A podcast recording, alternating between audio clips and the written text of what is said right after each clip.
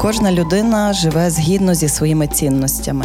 Вони як рейки, які нас тримають і не дають зійти з обраного шляху, а часом із розуму. Друзі, вітаю! З вами Ірина Снітинська, тренерка з ораторської майстерності. Подкаст Найвища цінність про цінності у дії, житті, бізнесі, роботі, глибокі світоглядні бесіди про те, як цінності нас, українців, скеровують, підтримують та допомагають боротись. Проєкт створюється у партнерстві з Львівською обласною військовою адміністрацією у рамках комплексної програми посилення державотворчої консолідаційної ролі української мови. Кожна людина живе згідно зі своїми цінностями. Вони як рейки, які нас тримають і не дають зійти з обраного шляху, а часом із розуму. Друзі, вітаю! З вами Ірина Снітинська, тренерка з ораторської майстерності та мій авторський подкаст про цінності Найвища цінність. На попередній розмові я запитую героїв, що в їхньому житті найважливіше, і будую нашу розмову у цьому ключі. Сьогодні зі мною Ліда Білас, засновниця мережі освітніх проєктів Мрій дій. Лідо, привіт. Привіт, Іра. Дуже радію бачити тебе. Останнього разу ми трохи довше розмовляли, коли я брала в тебе інтерв'ю кілька років тому.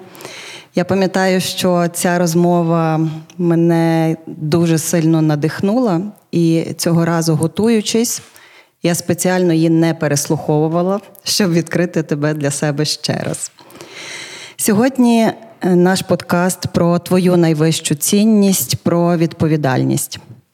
Мені було достатньо складно готуватися, бо я розумію, ніби слово відповідальність, трохи знаю тебе, але я не розуміла, про що нам розмовляти. І, звичайно, трохи питань я наготувала, але я довіряю нашій розмові. Нехай нас кудись приведе. Скажи, будь ласка, своє власне визначення слова відповідальність. Як ти його розумієш? Ти знаєш, я їхала сюди і дивилася на небо грозове, і має бути гроза, має бути дощ. І щоб зовсім було зрозуміло і просто, на відповідь на питання, чому ти змог, може бути дві відповіді: тому що пішов дощ, і тому що я не взяла парасолю. От це для мене про відповідальність. Тобто бути причиною, так? Е, ні, відповідати е, це означає для мене передбачати і е, діяти згідно наслідки, відповідати за наслідки своїх рішень. Дякую. А коли ти вперше задумалася про відповідальність, от в цьому сенсі? Ну, щоб взагалі говорити про відповідальність, напевно, треба бути дорослою людиною, тому що дитина не може відповідати за свої вчинки до певного моменту. Е, за них це роблять дорослі. Ну добре, давай. Давай відійдемо на Хоча, секунду в бік. Насправді... Напевно, можливо, тобі було 4 роки, і е, тобі дали маленьку сапку, і була грядочка цибулі. Що цілком насправді можливо, бо ти з невеликого моршина, і ти мала відповідальність за нею доглядати, і ти це робила. Може, щось таке було? У мене була інакша історія. Я жила до е, 15 років в стрию, ну, трошки більше міста, ходила ходила в садочок. І в садочку я е, всі роки, скільки я себе пам'ятаю, я на новорічні свята виконувала роль снігурки. І це була певна відповідальність, тому що я мала вести разом з Дідом Морозом всі новорічні е, ранки. І е, я часто хворіла, і один одного року це було там якесь двостороннє запалення легень з температурою під 40. Я пам'ятаю, що до нас додому приїхала вихователька, яка просто плакала і казала, що я мушу, моїй мамі казала, не мені, що я мушу піти значить, на ці на провести ці ранки, ну тому що в них злітають всі свята, і це безвідповідально. І е, напевно тоді моя мама мені перший урок такий свідомий е, показала. Піднесла. Я не знаю, наскільки вона це свідомо зробила, що нею керувала, але мене оділи, там зібрали на з з гарячкою і відвезли в садочок і я відпрацювала чотири. Відпрацювала це фактично так і було чотири підряд е, ранки новорічні. Скільки тобі було? Ну, це до школи, це напевно 5 років. От тому е, в такий спосіб можна в принципі починати розвивати свою відповідальність, а можна навпаки отримати дуже таку вакцину, яка зробить тебе. категорично безвідповідальною на все життя, тому що це було проти моєї волі.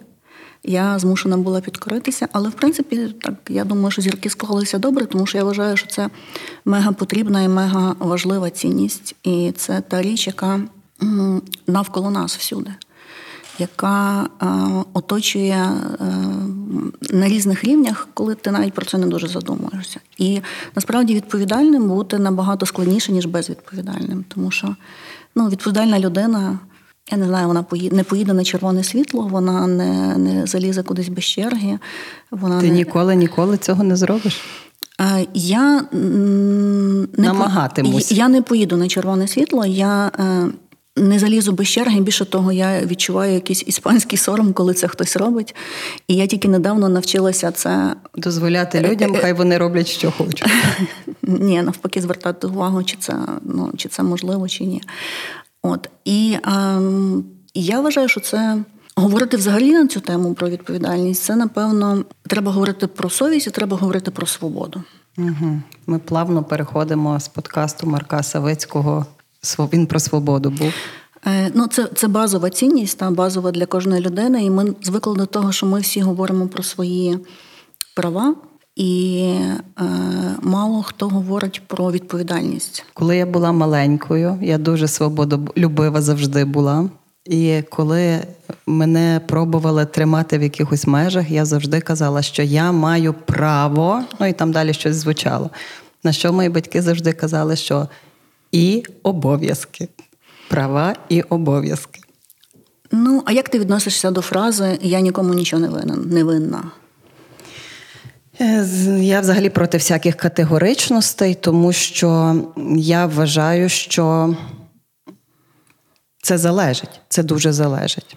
Так, якщо я створюю сім'ю, то звичайно я відповідаю за своїх дітей, за за якісь стосунки з чоловіком, які я маю вибудовувати. Звичайно, я можу сказати, що я цього не буду робити, але я не є сама людина в цьому просторі, тому, звичайно, я щось мушу, а щось можу, щось хочу.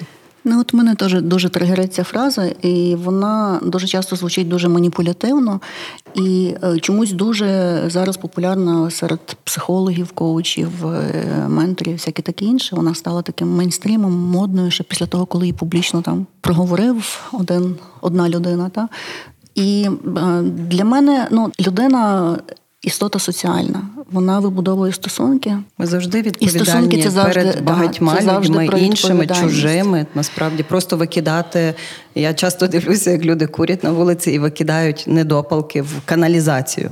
Ну вони ж там ніде не зникають. Тобто це теж про відповідальність або безвідповідальність. Ну, навіть можна піднятися на рівень вище. Я не знаю, мама народила дитину і раптом Через місяць вона вирішила, що ну вона нікому нічого не зобов'язана, і вона не хоче тратити свій час на те, щоб годувати дитину і там втрачати красоту свої там Чого? своїх грудей, наприклад. І або, ну я не знаю, що ще там альпініст, який йде в зв'язці з своїм колегою, він в якийсь момент каже там. Sorry, там я змучився, я тобі нічого не винен і відшпиляє його. Ну або багато-багато таких прикладів.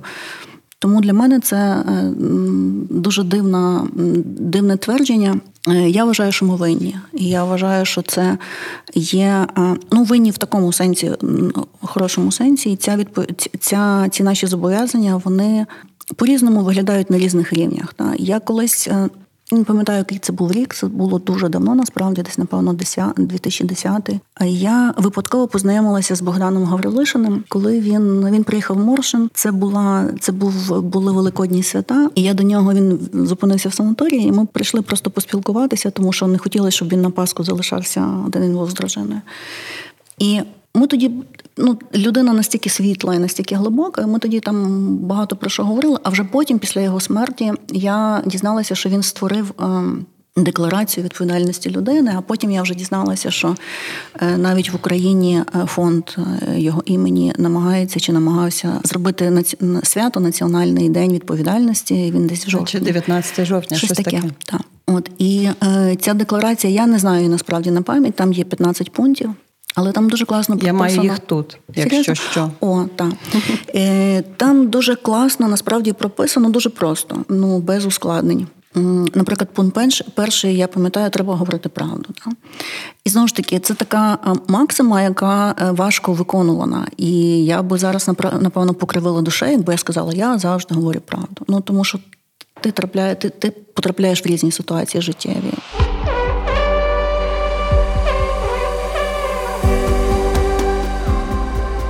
Проєкт створюється у партнерстві з Львівською обласною військовою адміністрацією у рамках комплексної програми посилення державотворчої консолідаційної ролі української мови. Коли я тебе запитувала, чи ти не проїдеш на червоне, я казала намагатимусь, тому що в мене це теж таке правило є. Я розумію, що часом його порушують дуже дуже рідко, коли там ну щось критичне відбувається. Я просто їду і все але я намагаюся неухильно дотримуватися зі всіх сил, наскільки я це можу. Ну, в кінці кінців це питання безпеки, бо може колись на з іншого боку перехрестка Ліда, така не, сама не, людина так часто буде їжджу. У мене просто двічі була історія така в житті, і вона дуже дивна була. І один раз е, вона сталася десь в Індії, в Калькутті. Ми їхали в таксі. В Індії є така цікава історія, що вони в містах великих не мають можливості розігнатися. Ну тому що там страшні трафіки і все таке інше. Але коли вони виїжджають на це була дорога з аеропорта в місто. І коли вони бачать порожню дорогу, у них падає клямка.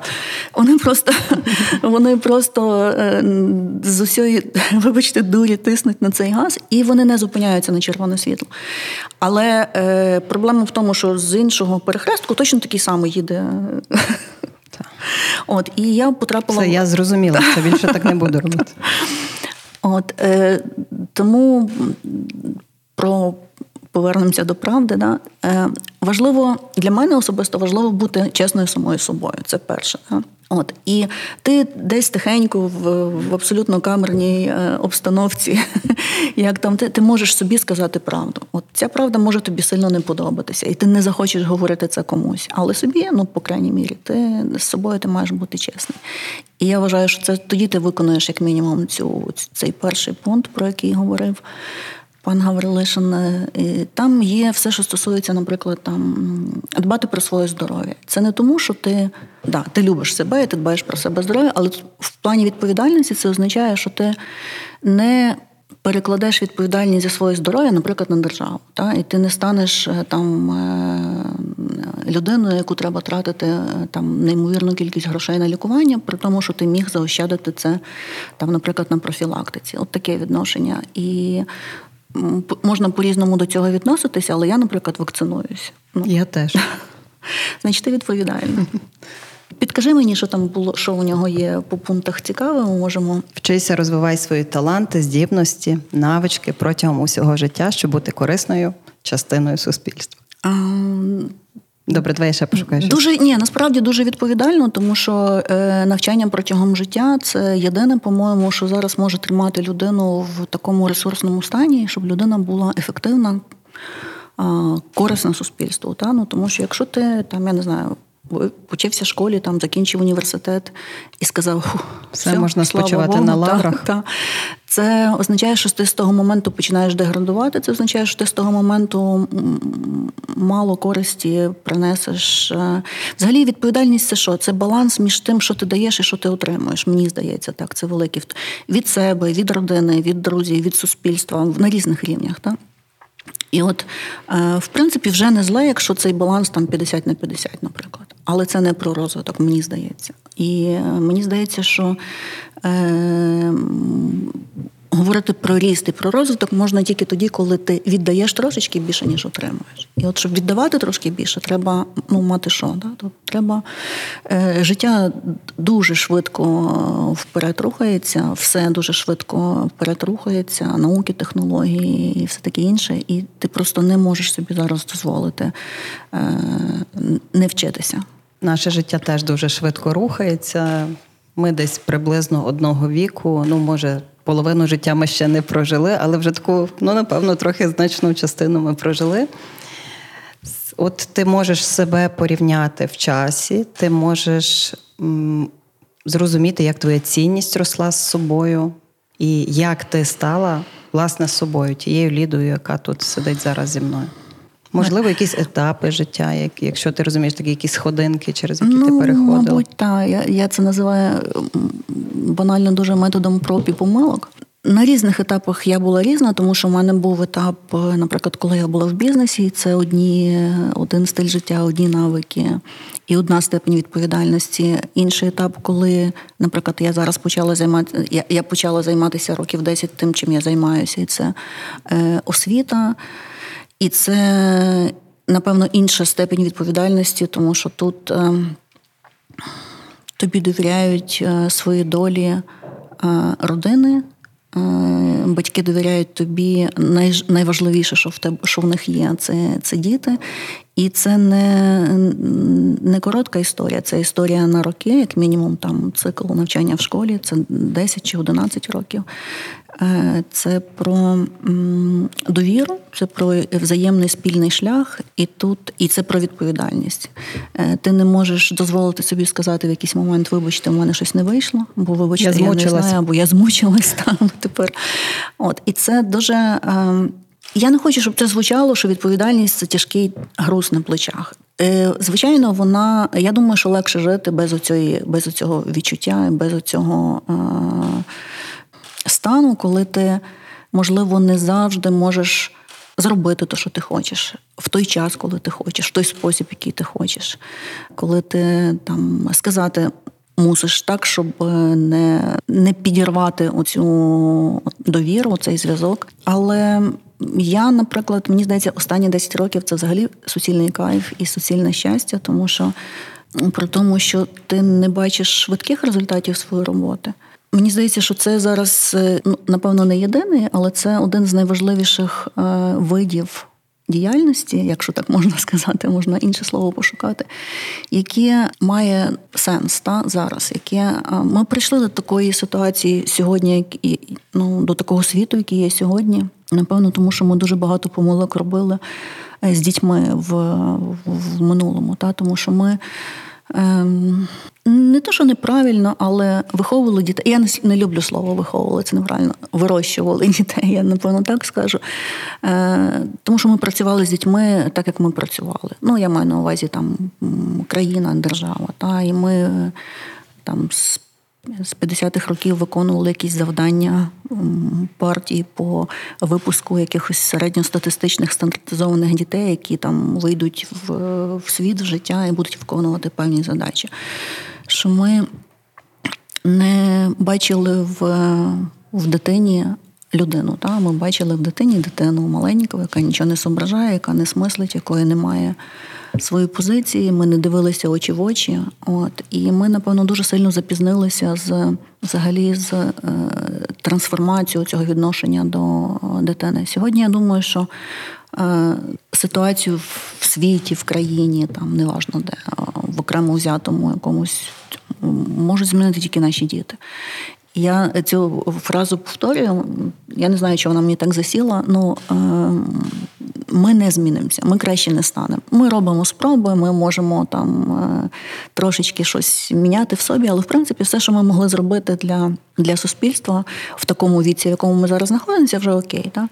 По справжньому змінити. Е, історію, і цей світ не краще, він дуже сильно потребує змін. Зможуть діти, які з малечку там чому ми зараз займаємося дітьми з двох років? Я вважаю, з двох-трьох років це, це саме той час, коли Ем, коли ти вкладаєш в дітей правильні цінності, коли дитина в правильному оточенні з правильними дорослими е, росте, це будуть ті люди, які справді будуть відповідати за свої рішення. І тут слово відповідальність так само є ключова. Як ти гадаєш, на кого покладається більше обов'язків щодо виховання дітей? На батьків чи на освіту? Е, ну, я е, вважаю, що тут. Е, навіть більше тут є трикутник, тут є сама дитина, школа і батьки, і сім'я. І тут троє в лодці, що називається. І в будь-якому випадку, якщо е, одна складова з цієї трійці випадає якимось чином з процесу, успіху навряд чи можна буде досягнути, тому що об'єктом центральним є дитина, звичайно. Е, вона проводить дуже багато часу. Ну, наприклад, якщо в нашій школі це школа повного дня, там з з 9 до часом до 9, да? але якщо в школі транслюються одні цінності, наприклад, а в сім'ї транслюються інші цінності, і вони, наприклад, там якісь контроверсійні або там протиречать одні одному, то в дитини дуже складно, дуже складне сприйняття, і тоді треба боротися за дитину. Для чого? Е, батьки зі школою мають бути. Ну, в ідеалі батьки це мають бути дуже лояльні амбасадори, та, які які мають бути на одній хвилі. І дуже часто доводиться слово підтягувати, може не дуже коректне, але Дуже часто діти є носіями е, чогось нового і особливого і ціннісного для батьків. Дуже часто діти зі школи приходять додому і, наприклад, е, вчать батьків рефлексії. Ну, Дома не прийнято е, говорити на серйозні теми, на глибокі теми. Немає часу. Та? Є час, можливість питатися, як справи в школі, все добре, все добре, і побігли. Але в школі ми дуже е, багато часу приділяємо тому, щоб навчити дитину висловлюватися і говорити про свої відчуття, про настрій, про переживання, про удачі, про невдачі, про цілі. І це настільки дітям заходить і настільки стає е, необхідністю базовою, що вони приходять додому і починають так розмовляти з батьками. Дуже часто це стає викликом для батьків.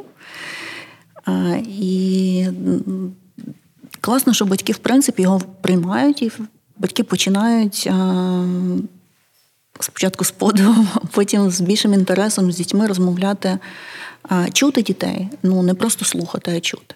Тому що коли там маленька дитина семирічна приходить додому і каже, там мама щось намагається вияснити. Мала каже: Мам, я ну зараз не в ресурсі, я хочу з тобою про це поговорити, але дай мені півгодини.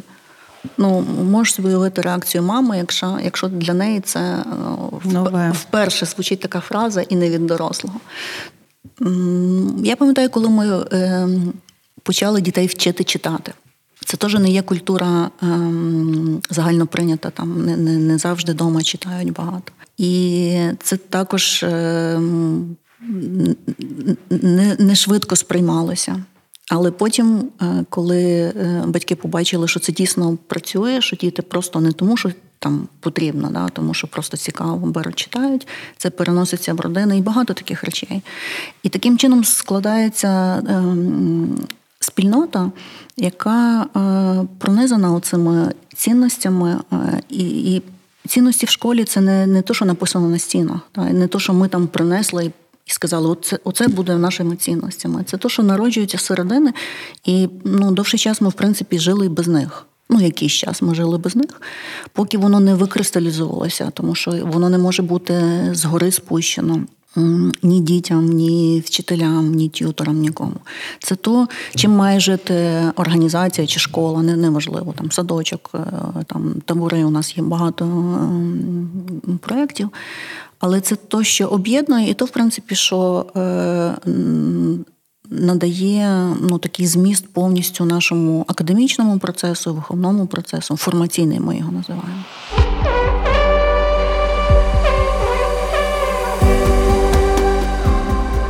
Найвища цінність з Іриною Снітинською.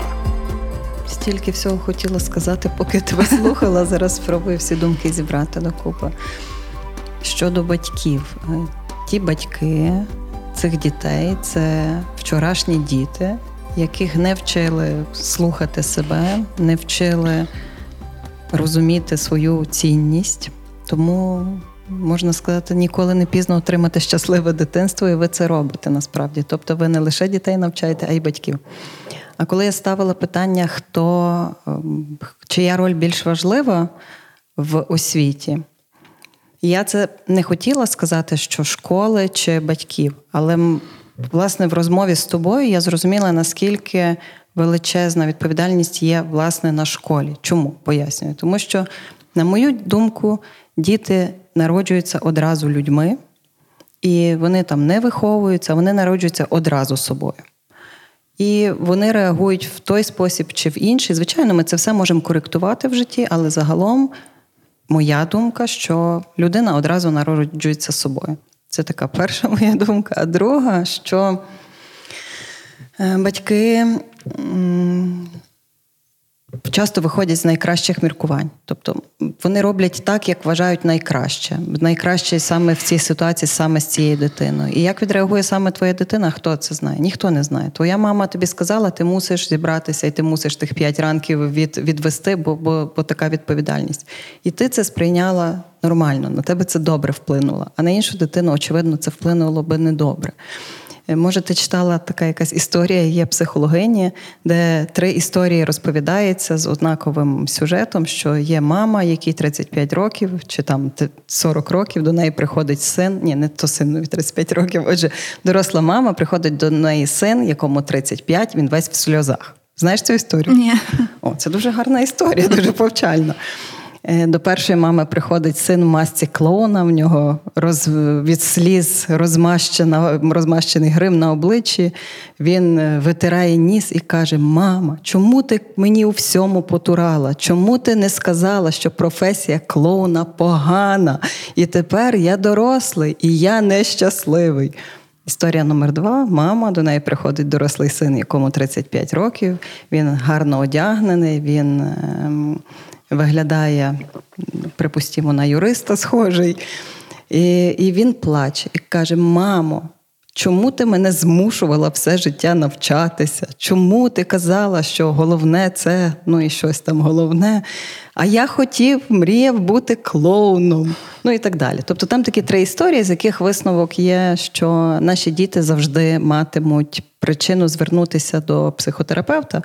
А якщо вже так говорити не мовою психотерапевтів, а звичайною мовою, що одна справа любити, а друга справа почуватися любленим. Це насправді дві різні науки. І тому ми все одно мусимо, звичайно, і виховуватися, і виховувати когось, і направляти, але ну, робити похибку на те, що, що ми всі біологічні організми, і ми дуже по-різному реагуємо. Я з тобою погоджуюсь, просто любити це теж дуже суб'єктивна е, така вміння суб'єктивне, тому що для когось, е, для наших батьків любити це означало, щоб діти були нагодовані, одягнені там в безпеці, наприклад. Вже для покоління нового любити це, я надіюсь, це дати дитині більше свободи право вибору, право мати свій голос, там хорошу освіту якісну, наприклад. Там. Ну, В кожного по-різному. Тому любити це також е, про відповідальність. Тому що потім наслідки твоєї любові, от як ти кажеш, діти будуть відпрацьовувати з психо, з психологами, особливо якщо батьки не працювали ніколи з психологами. Тому що дуже часто батьки, особливо старшого віку, вважають, оце коли я говорила фразу Я нікому нічого не винен, да, то вся любов і вся відповідальність дітей перед батьками зводиться до цієї фрази. Там, Я твоя мама, чи я твій тато, я дав тобі. І ти мусиш. І ти мусиш, так.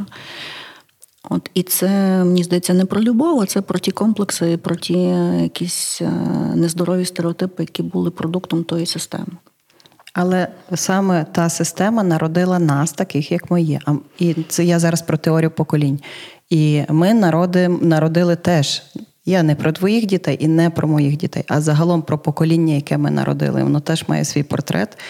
І точно те, що ми вважаємо найкращим, воно може вийти не найкращим для наших дітей в ну, цілому. Слухай, ну це нормально, ну тому що часи міняються. Ну не може бути е, е, сталість це прекрасно, але ну не в не, не в таких речах. І треба дуже тримати руку на пульсі, і я не знаю, це інтуїтивно чи, чи яким чином відчувати, коли треба притримати, коли треба відпустити, коли треба.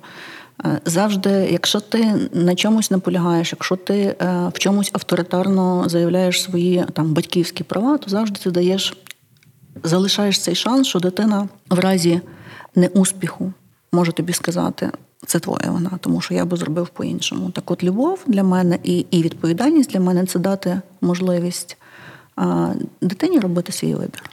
Гаразд. Напевно, напевно, так. Ти пам'ятаєш, коли ми з тобою познайомилися, в якому році і за яких обставин? Я пам'ятаю, так що якщо ти не пам'ятаєш, не журися. Я пам'ятаю, що давно було. У 2014 році я тебе знала до того, але це був е, мій благодійний проєкт, який називається Купи зустріч допоможи Україні. Точно, так. Коли я писала до різних різних крутих людей, щоб вони долучилися. І я дуже зраділа, коли ти долучилась, тому що я розуміла, така жінка долучилася. І це був благодійний проєкт, і напевно ти зайнята людина достатньо тоді була чи зараз, давай тоді, нехай я про тоді. Е, чому ти долучилася? Чи благодійність є в твоєму житті, чи її багато, чи працювати в освіті це вже благодійність? Я не знаю. Я напевно тут ключова, ключове слово таке правильне, яке би передало суть. Мені більше подобається допомагати, ніж отримувати допомогу. Е, і допомагати це ж не обов'язково про там, там банально про гроші. Це допомагати різний спосіб, який ти можеш, і тоді, коли ця допомога найбільш актуальна. Є така історія цікава. Я не знаю, чи чи ти чула, я її насправді недавно почула про про Біла Гейтса, коли він ще був е, ніким. Він е, був десь просто білим був, гейтсом. Був та він просто був бідним хлопцем, там студентом, чи як він е, намагався купити десь в Нью-Йорку, я не пам'ятаю, десь на вокзалі чи де в кіоску е, газету. і Йому не вистачало там, ну не вистачало там грошей, і йому цей продавець в кіоску подарував цю просто газету. І потім, через багато-багато років, коли він вже став тим, ким він є, він опинився в тому самому місці. Е, вокзал, аеропорт, знову ж таки, не знаю точно. І він е, вирішив знайти цей кіоск, він знайшов, і там був цей самий продавець, і він до нього підійшов і каже: Ви знаєте, хто я? Він каже, та, ви Білл Гейтс. Він каже: а я дуже давно, там безліч років тому, хотів купити у вас газету, а мені не вистачало грошей, і ви мені її подарували. І це на мене справило таке враження, що я зараз хочу вам віддячити. Скажіть, що ви хочете, от я виконую будь-яке ваше побажання. На що цей дядько вже там старий, я так розумію, він сказав: я не впевнений, що ви зможете е, вповні мені відповісти тим же, віддячити тим же. Він каже, чому? Він каже, тому що коли я вам допомагав, я був бідним продавцем, звичайним продавцем там е, газет в кіоску. Коли ви мені намагаєте зараз допомогти, ви найбагатша людина в світі. І це ну, це різне, це, це різна допомога. От і мені важко просити про допомогу, але, наприклад, відкликатися на такі речі, е, як е, у будь-якому вигляді допомога, благодійність, це ну якось моє. Мені це мені, мені дуже приємно, мені дуже легко. Ідея купи зустріч народилася, коли почалась війна, і це було літо. Я сиділа вдома, гортала новини, читала, і моя така думка була: все, я їду на фронт. Ну, я вже готова була збиратися, але потім я сама з собою провела переговори і змогла домовитися, що напевно в чомусь я буду більш цінною. І я думаю, я буду збирати гроші, купувати бронежилети і шоломи. Думаю, як же ж я буду ці гроші збирати? І пригадала, що я бачила, що хлопці і дівчата на Миколая продають зустрічі з собою, і всі гроші, які гроші, які отримують, купують подарунки в дитячі будинки. Я знаю, що ти в дитячі будинки не ходиш. Ми можемо ту історію розказати трохи. Це класна історія в моєму житті, в нашому житті. Я справді не ходжу після того після того випадку, тому що я правило, як правило, я думаю, Ти що скільки я, разів там була? Ну розкажи. Я, У мене колись був е, якийсь конкурс в моєму житті, я не пам'ятаю, жінка тисячоліття чи щось таке. І е, нас, переможців цього конкурсу, привезли в, в Білу церкву в дитячий будинок сімейного типу. І е, я абсолютно без досвіду, ну з таким щирим серцем, думаючи, що це звичайний такий акт милосердя, не знаючи, що там має бути зйомка і ще щось таке інше. Прийшла туди, і дівчата, жінки, які мали ну нам сказали поспілкуватися з дітьми. А там були маленькі, і до 15 років, напевно, найстарші були. І вони між собою всі були там братики, сестрички. І е, мої колеги, е, розуміючи, що чекає, ну з маленькими дітьми дуже легко спілкуватися. Ти там дав їм солодощі, ще щось. Вони вже на колінах в тебе сидять і розказують. Вони якось швидко зорієнтувалися, і поки я зрозуміла, що мені залишилися 15-річні хлопці, ну якби вже варіантів не було. Я почала з ними говорити. Е, складно знайти мову з дітьми. Ну їм 15 років, але насправді по. По досвіду, по пережитому, по очах це дорослі люди, такі достатньо цинічно настроєні часом з такою агресією. І я якось е, спонтанно почала говорити про футбол, попала в, в таку прям слабинку.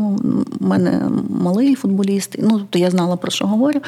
Словом, ця вся історія знайомства першого закінчилась тим, що я забрала хлопця з цього дитячого будинку. Ем, це не було встановлення, тому що він вже досить дорослий. Це було як опіка, і це був складний процес, тому що керівництво, ну, тобто ти проходиш якусь процедуру, це так виглядало все для мене незрозуміло. Але м- ця історія з щасливим кінцем, тому що хлопець приїхав до нас, він е, вчився, грав в футбол, потім здобув освіту одну і другу. Він зараз дорослий, має вже своє життя.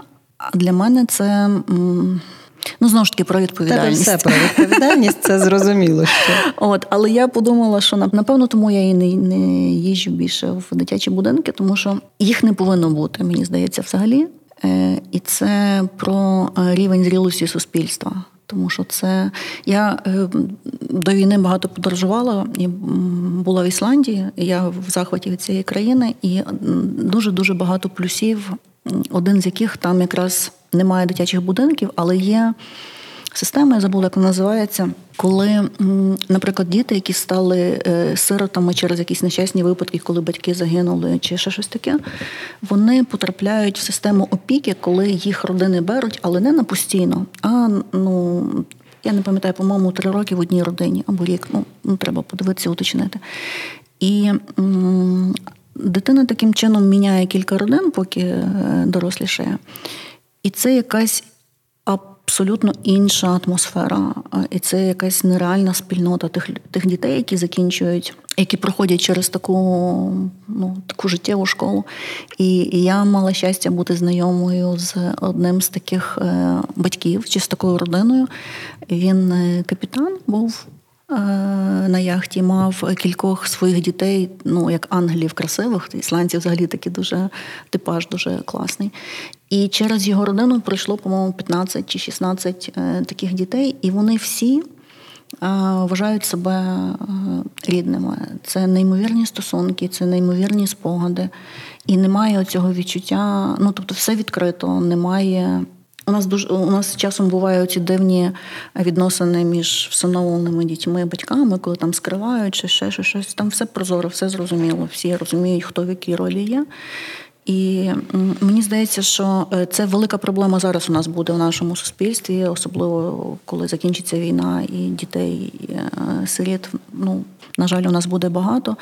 Е, що з цим робити, як з цим працювати складно, і я не знаю, чи зараз є якась з того приводу політика. Швидше всього, що немає, напевно. Але я думаю, що її треба зробити. Так. Це точно. Ми на порозі зараз великих змін, які мають бути, мусять просто бути.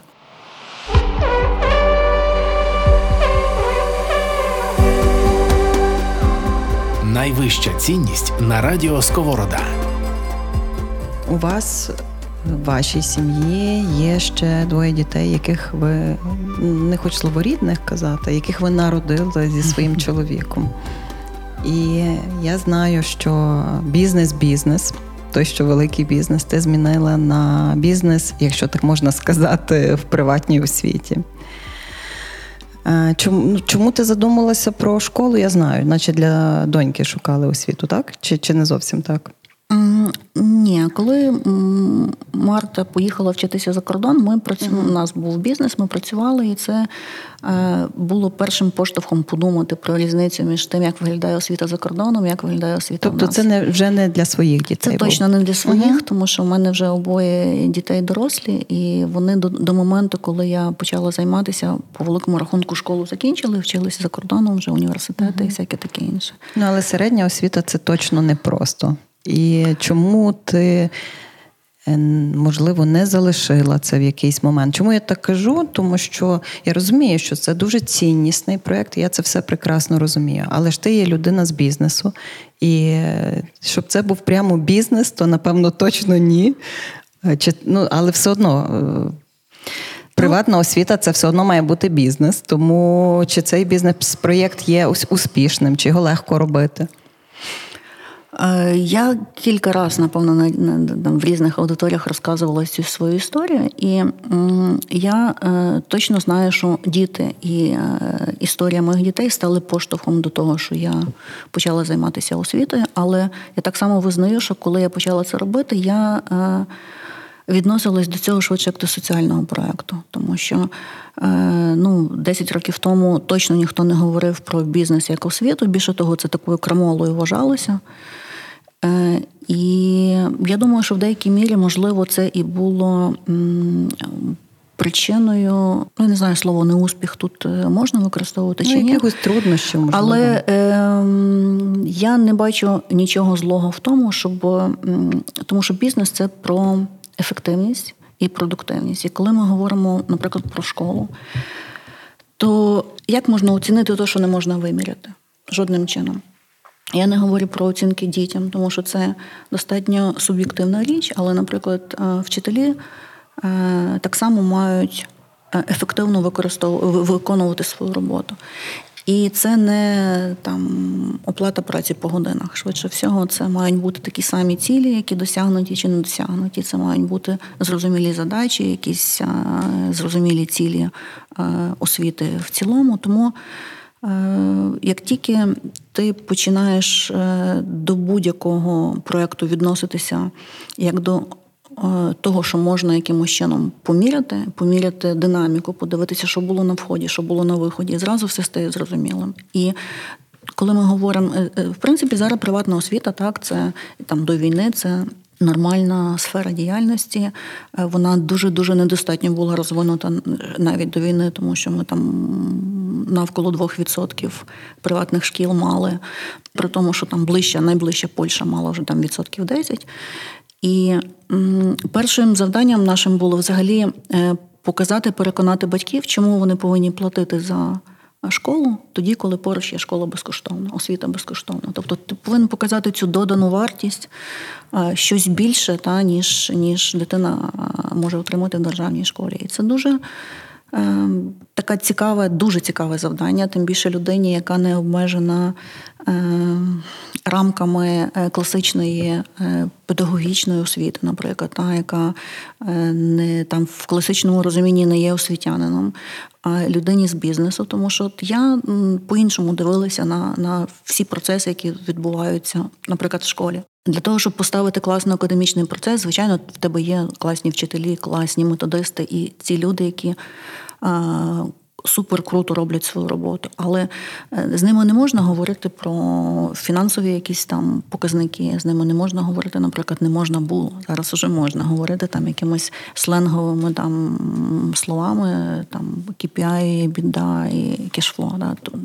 Ну, Це було незрозуміло. Але в цілому світі.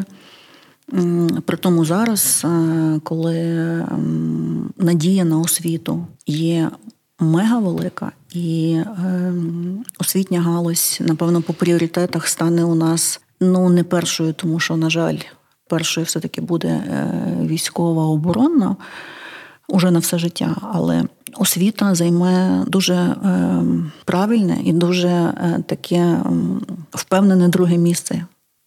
В розвитку суспільства і взагалі в розвитку майбутнього. Тому це має бути ефективно і продуктивно. Тому ми можемо говорити про це як бізнес. Так, ну так.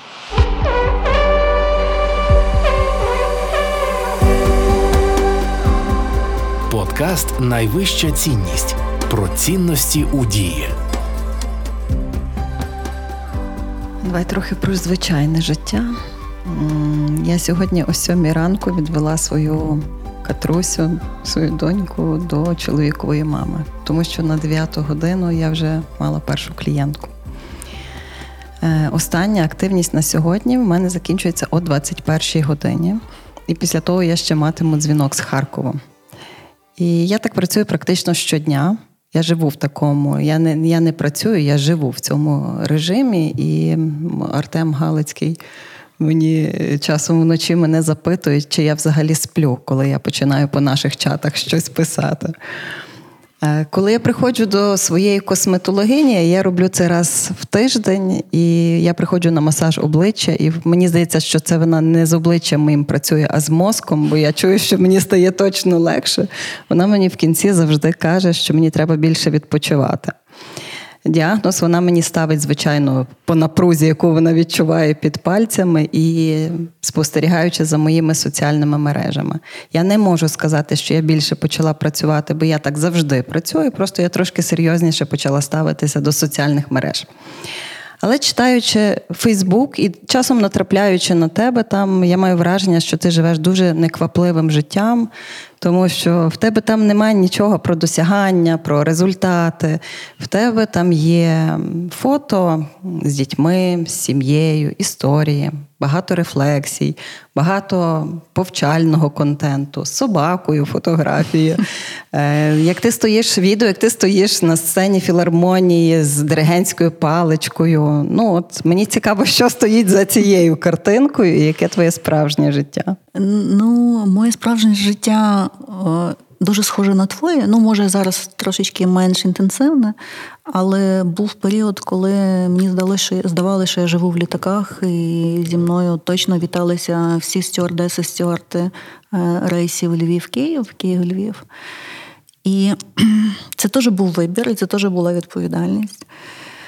І е, в мене були різні періоди в момент е, такої можливо, паузи, коли я з операційного бізнесу вийшла великого, мені здавалося, що я хочу відпочити. Мені всі казали, що так не буває, там в тебе це не вийде. Я казала, я хочу попробувати. Я навіть спробувала подорожувати. І в мене тоді з'явилися, наприклад, моє захоплення, яке до сих пір є. Ну, останній рік воно не реалізоване, але. Мої подорожі, екстремальні подорожі, які мене дуже дуже сильно е, так е, драйвили і надихали. Це це ті періоди, які в мене там з'являлися якісь ідеї, всяке таке. Собака це з'явилося, це чудо і щастя, яке з'явилося от у нас вже з початком війни. При тому, що ми, що я все життя собачниця, і я страшно люблю великих собак, великих порід. І це теж якесь таке все стається вчасно. Мені здається, що вона нам дуже сильно допомагає допомагає переживати ці стреси, хвилювання і все таке інше, тому що ця безумовна любов, яка, яку вона демонструє, це багато чого варте. Соціальні мережі, е, ну дивись, е, я е, я розумію, про що ти говориш, але в принципі. Ні, я ні на що не натякаю. Е, це е, ми ми показуємо настільки, наскільки ми там пускаємо і, і і, хочемо показувати. Я не не говорю там про успіх успішний. Ну, по-перше, тому що е, я його не від, не переживаю, не відчуваю, там не приміряю на себе. Це, Це щиро відверто. А по-друге, якщо це робити, то ну це вже стає спеціальністю, професією. І я знаю людей. У мене є там знайомі, які е, це перетворили вже в стиль життя і в спосіб заробітку. Ну це не моє. І я Цьому треба присвятити, цим треба займатися. Це треба бути постійно на публіці. Я до сих пір від цього стресую. У мене от був недавно випадок е, дуже показовий, коли я себе напевно повела дуже безвідповідально, коли я вважаю, провалила виступ на на великому форумі. Але е, це я хочу робити те, що від чого я отримую кайф. А від чого ти отримуєш кайф зараз? Я ти не мандруєш? Від людей.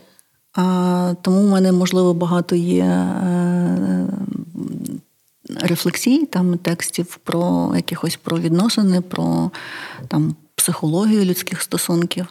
Е, до речі, ці мої подорожі, чому мене так приваблюють, тому що е, це момент, коли ти можеш опинитися в групі з людьми, яких ти ніколи не знав до того, яких ти ти не знаєш, хто вони, що вони, чим вони займаються, там, які в них статки і все таке інше. І е, буквально на, через кілька днів е, десь в джунглях проявляється все єство людини. І це величезний кайф спостерігати за цим, дивитися, як люди взаємодіють. які відносини вибудовують між людьми, це така психологія в в реальному часі. От я взагалі вважаю, що е, люди і відносини це головне, і це те, що я не знаю, спасе і врятує. В принципі, зараз те, що відбувається у нас в країні, це теж про людей. Про що ще ти хотіла би поговорити? Ну, ми ще там можемо поговорити там про відповідальність, наприклад, до довкілля. Це важливо, так? uh І це теж один з пунктів був е, цієї Богдана програми та Богдана Гаврилишина, тому що е, ми.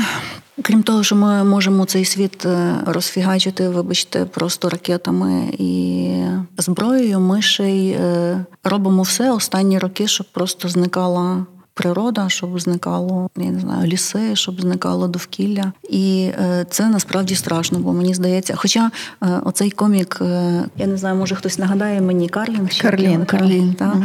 У мене була його улюблена така дуже короткий виступ, коли всі борці за природу казали, Боже, люди, що ви робите з планетою? А в нього такий був виступ, сказав, планеті, в принципі, на це все начхати, тому що планета пережила стільки поколінь, і стільки стресів, що вона просто так от стряхнеться після вас. Як блоху.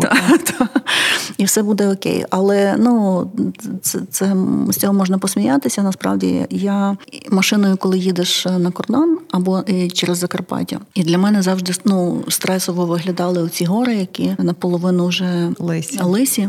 І я ще пам'ятаю їх не лисими, і це жахливо.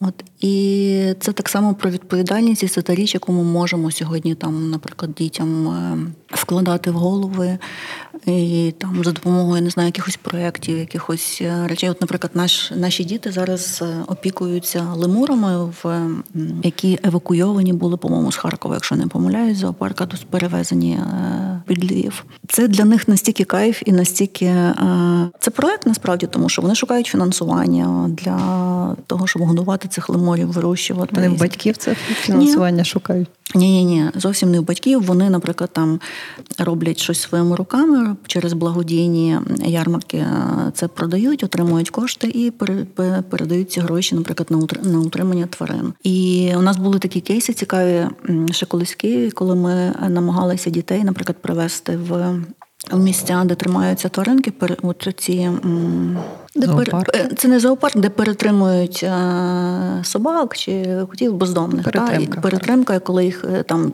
готують, щоб віддати в якісь добрі руки. І батьки заперечували, тому що батьки казали, що не треба нашим дітям бачити.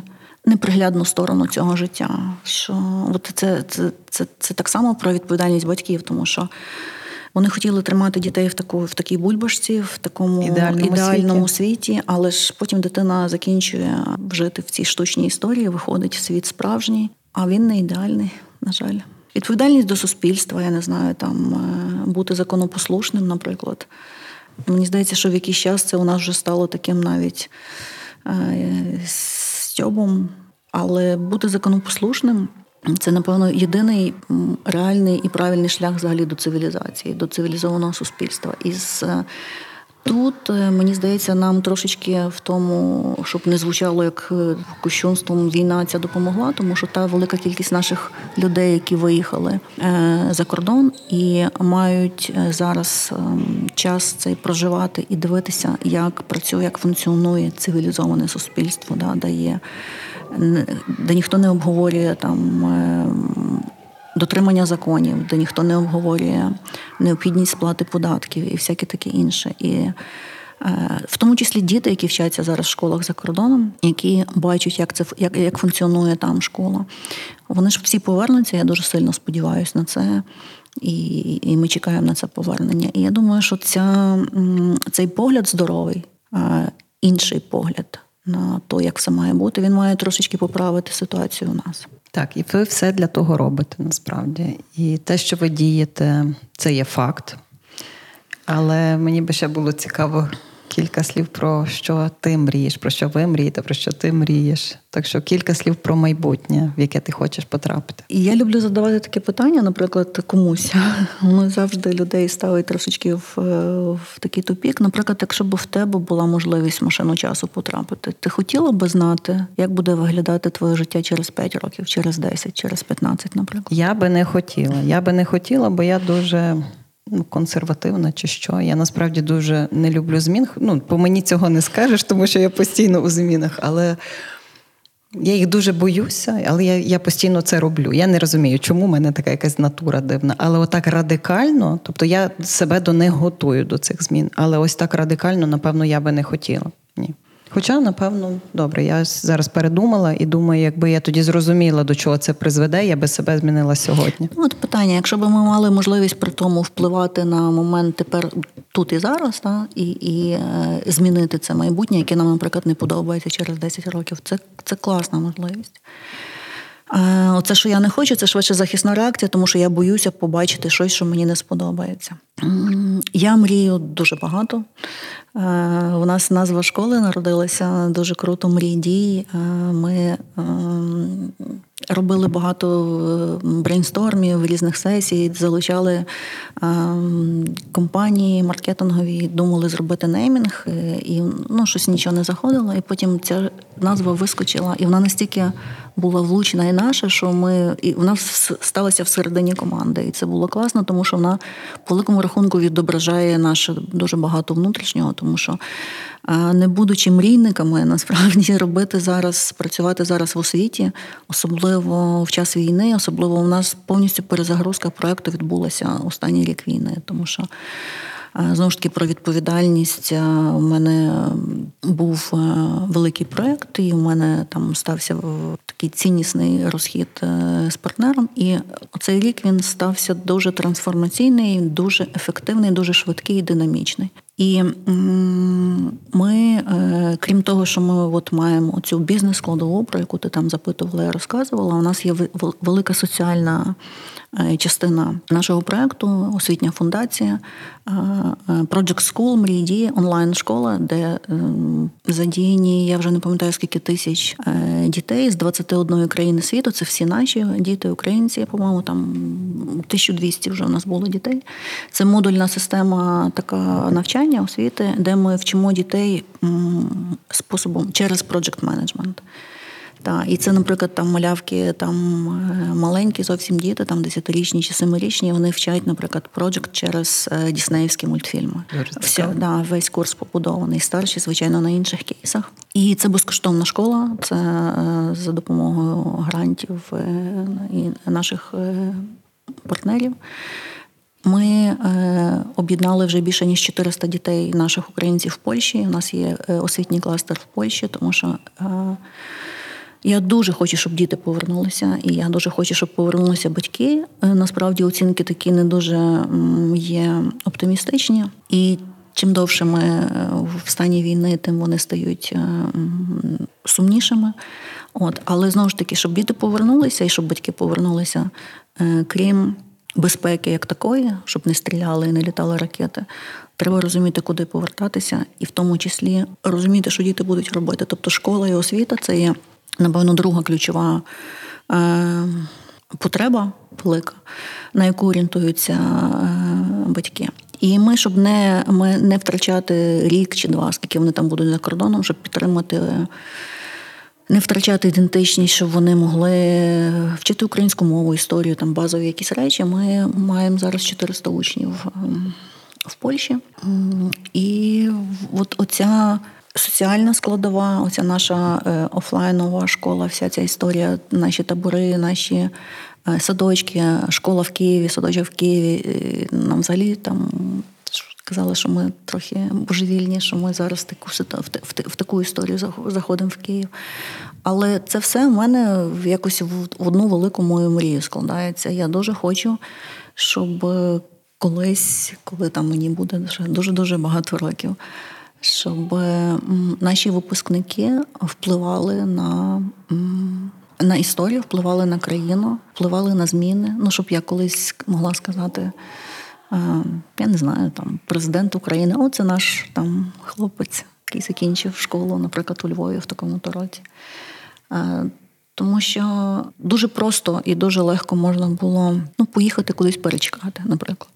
Або сказати, що ну та напевно це зараз не не на часі. Я не терпіти не можу цю фразу не на часі. Та.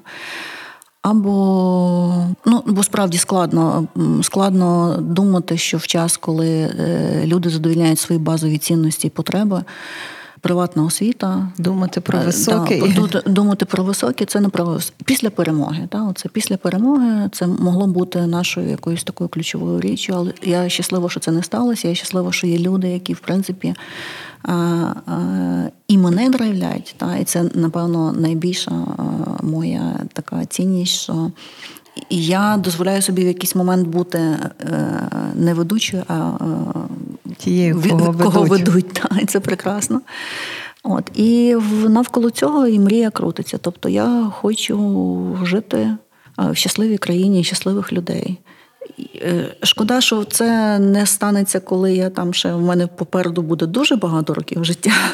Ліда, ми живемо в такий час, що в нас попереду дуже багато років От, життя. Та, але насправді тут е, переоцінка цінностей проходить в режимі онлайн, і тому кожен наступний день, навіть який ти проживаєш, це вже велике щастя. Я думаю, що це все складеться, ці пазли складуться в правильному порядку, і це все е, буде. А ми будемо готові до того моменту. І Дякую тобі, Лідо, за гарну розмову.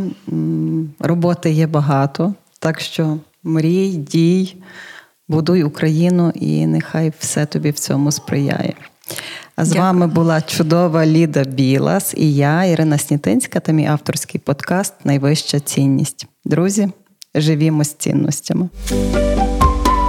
Кожна людина живе згідно зі своїми цінностями. Вони як рейки, які нас тримають і не дають зійти з обраного шляху, а часом із розуму. Друзі, вітаю! З вами Ірина Снітинська, тренерка з ораторської майстерності. Подкаст Найвища цінність про цінності у дії, житті, бізнесі, роботі, глибокі світоглядні бесіди про те, як цінності нас, українців, скеровують, підтримують та допомагають боротись. Проєкт створюється у партнерстві з Львівською обласною військовою адміністрацією у рамках комплексної програми посилення державотворчої консолідаційної ролі української мови.